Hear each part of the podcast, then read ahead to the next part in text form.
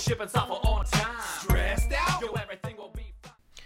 OnTime Now is the new hosted solution for OnTime databases. One of the new things that OnTime Now does is it allows you to use the SDK with a hosted database on our servers. And we're going to walk through that in today's demonstration.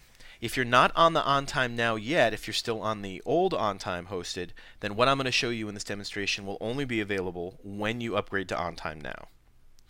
So to get started, I'm going to go and I'm going to jump into, I'm going to go to axosoft.com and I'm going to click on my account and I'm going to log in. All right, so let's go ahead and log in.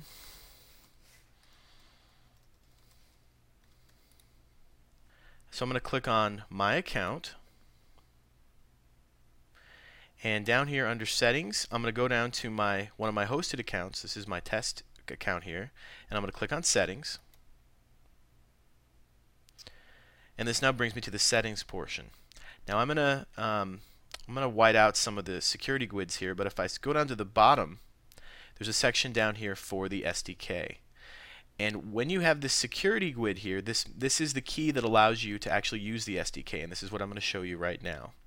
Down here under hosted account information, you'll see your different URLs. Here's the uh, SDK URL, and then you'll see here's the home page. So I can take this home page right now and copy that and drop that into a new browser, and this is now my web version, so I can log into the web. What we're going to show, though, is the SDK piece. So to use the SDK, we're going to first need to create a reference to that in our code. So jump back to the hosted dashboard and let's grab this SDK URL. We're going to need that in a second. Copy that. Alright, now I'm going to jump over to Visual Studio here and I'm going to create a brand new project. Let's make this a C Sharp. We're going to call this Windows Application 3 and we'll start that up.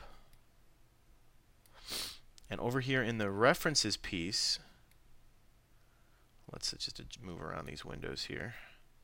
Under references, I'm going to add a web reference. This is similar to how you use the SDK normally.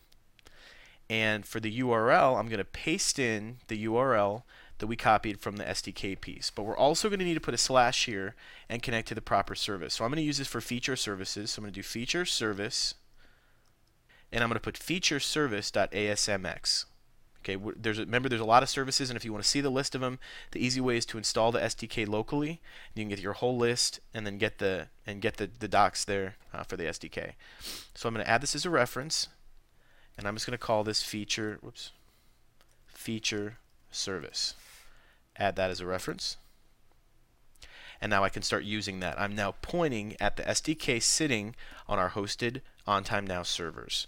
So I'm just going to access the, uh, let's jump into the form load here. And we'll just do something really easy.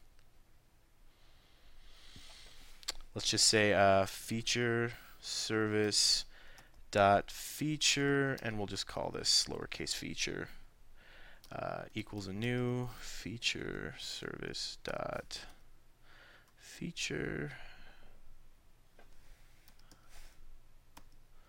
And then we'll do something really easy here. Feature dot name